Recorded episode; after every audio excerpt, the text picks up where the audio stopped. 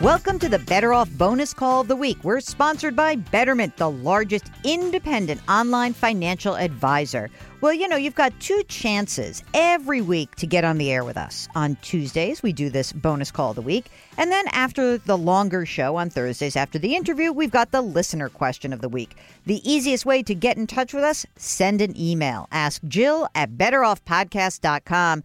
That's what Michael did. He's calling from New York. Hi, Michael. Welcome to the program. What can I do for you? Hi, Jill. It's great talking to you. Um, my wife and I are both 47 years old. Um, we're looking to retire within maybe the next four years. Mm, wait a second. Hold on. You're going to retire in four years? Uh, we're, we're trying, if not sooner. Oh, my gosh. Are you sitting on top of a pile of money, I hope? A little bit. How much? Um, we have about three million. Okay. And you have a couple of kids in the in the in the picture or not? Uh, no kids. No kids. It does make your retirement planning a bit easier. Let's be honest. Does. how about um, do you own the place where you live or are you renting? Uh, no, we own no mortgage, no debt. No mortgage, no debt. Okay. Um, and of the three million, tell me how much of that is in retirement accounts. In other words, what would be taxable if you pulled it out, and how much in non-retirement accounts? So I have a Roth 401k with um, about 530 and a traditional IRA with about 550. Mm-hmm. Um, my wife has all traditional IRAs and 401ks, and she's about 800. Mm-hmm. And then we have about 800 in taxable accounts. Okay, great. When you look at how you spend your money right now, um, would your retirement have to kind of keep up with that exact level of spending? Or are you planning to say, I'm willing to cut back on the money we're spending in retirement so we can get out earlier? Absolutely willing to cut back. You are. Okay, that's great. Are you going to stay in the New York area or are you planning to bolt once you're done with working? Nope, we're going to pull up and move to someplace much, much cheaper. Like Mexico? I'm just kidding. I don't I, I don't know where, but like literally anywhere? Uh, well, probably in the U.S., Mhm. um, but we're actually in the process of, of just traveling to find that place. Wow. And- That's so and it might exciting. be, yeah, it just might be a year here or a year there Mm-hmm. until we find what we want to be home. Okay. So if you look at um, your real estate right now, if you were going to just blow it out, what would the, the value be? Don't do the top dollar. Give me a, a conservative estimate of your what you'd pull out of a sale. Probably 300. Okay, three hundred grand. Let's just presume that that you sell and you move someone somewhere else with a cheaper cost of living, but you spend that the three hundred you pull out. You actually say, okay, we're just going to spend that in the next place, okay? So that we then have the three million dollars essentially to work with. I think that the the issue that is going to be challenging is that two things. One is how are you going to manage health insurance? That is a good question. that, that, and that, that's the wild card in, in the planning. Yeah, yeah. So, one of the things that our planner is kind of discussing with us is possibly pulling some of the money and converting it into an immediate annuity Mm, and to generate our cost of living money.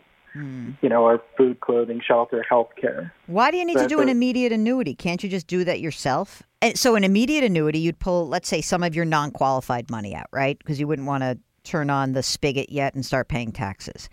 Why pay an insurance company to create that? I mean, you're working with a financial advisor. Um, why don't you just say, well, why do I need to do that with them? Why don't you do your job and make sure that I can live on, I'm going to make it up, uh, five grand a month? How much do you think you can live on? Let me Yeah, I think I think that's about about the number we targeted. Okay. Is that including or not including health insurance? That would include. Wow. All right, because I think I sort of feel like health insurance is going to be a thousand bucks a month easy for you guys. So you're going to live on fifty grand a year, and then in addition, you'll have to pay for health insurance. All right, I'm going to trust you. I am not going to doubt that that you can figure that out. So what I guess I'm saying is that let's say forget about 4 4 years you get to be whatever you're 51 52 years old, right? If you look at your projections, how much do you think you'll save in that non-qualified account over the next 4 years? Uh, we could probably do maybe another 400,000. Really? That would be fantastic.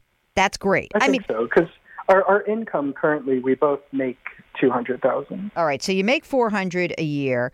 If, if in 4 years you've got 1.2 million dollars.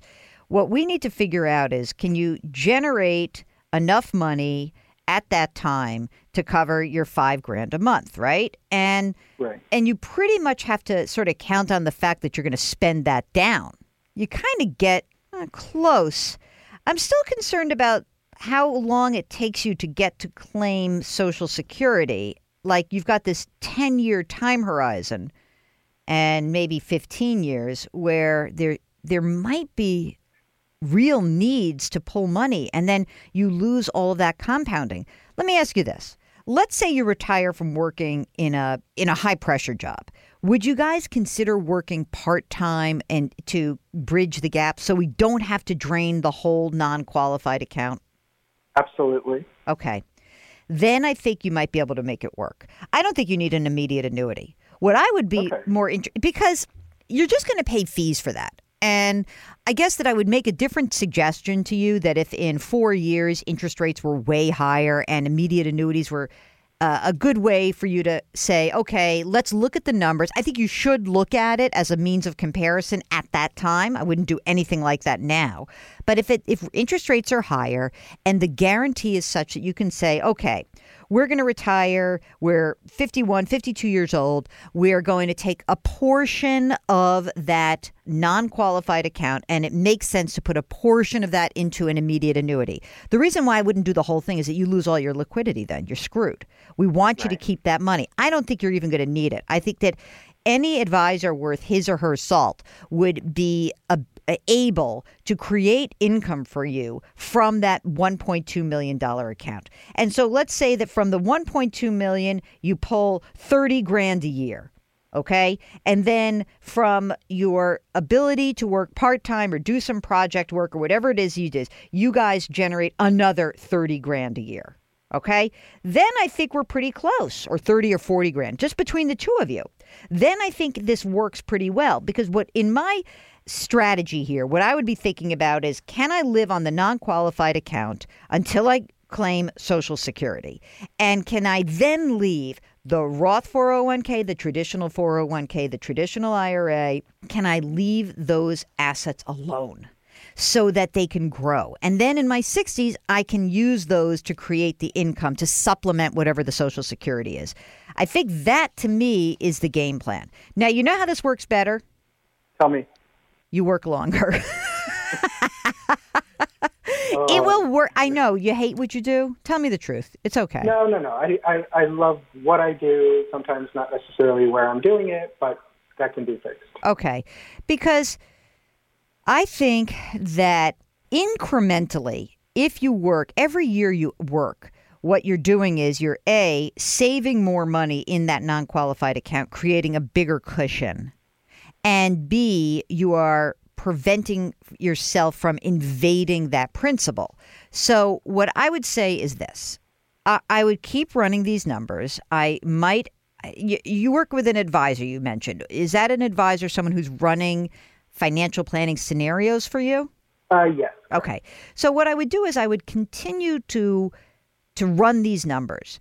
And what I might look at is what would happen if instead of retirement at 51, 52, what does it look like at 55? Just look at it.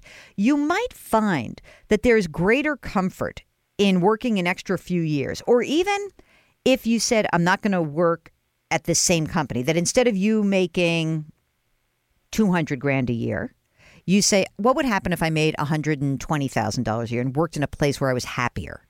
Could you work longer? I think those are the kinds of questions you should ask yourself. It's pretty risky to call it quits at age 52 on 3 million. It just is. Okay. You know, it's not a a horrible thing. The health insurance is an issue. If you told me, "Hey, you know what? Uh, my uh, I'm a teacher and I get health insurance coverage for life," yeah, I'm a little bit less worried. But I feel like you're one. You could be one illness away from blowing through that non-qualified nest egg, and that would be very scary to me. Right, I agree. So have the advisor run the numbers. I think you're kind of close. I just think that if you if you set your sights close, if you say 55 versus 50 or 52, you're going to be more comfortable. Unless you say, "Hey, you know what happened is I found a place to live and I'm going to instead of spending 300, I can buy, you know, I, can live somewhere um in Washington state with no state income tax and or I'm going to move to Texas and I'm going to find not just a really cheaper standard of living than living in New York but I could also find a job and the one that I love like I think there's I think you're close enough that you could probably do some research and make it work I would feel more comfortable if you were my client. I would feel more comfortable if you were willing to to at least look at different scenarios rather than calling it quits at 52. How's that sound? That sounds great. I really appreciate the advice. All right. Now, uh, good luck. Keep working. That's my last bit. All right. Okay, thank you. Take care, Michael. Okay, that's a wrap of our Better Off bonus question of the week. If you've got a question, it's simple. Send us an email at askjill at betteroffpodcast.com. We'll arrange to get you on. And don't forget, in just a couple of days, there's a brand new episode of the Better Off Podcast sponsored by Betterment. Talk to you then.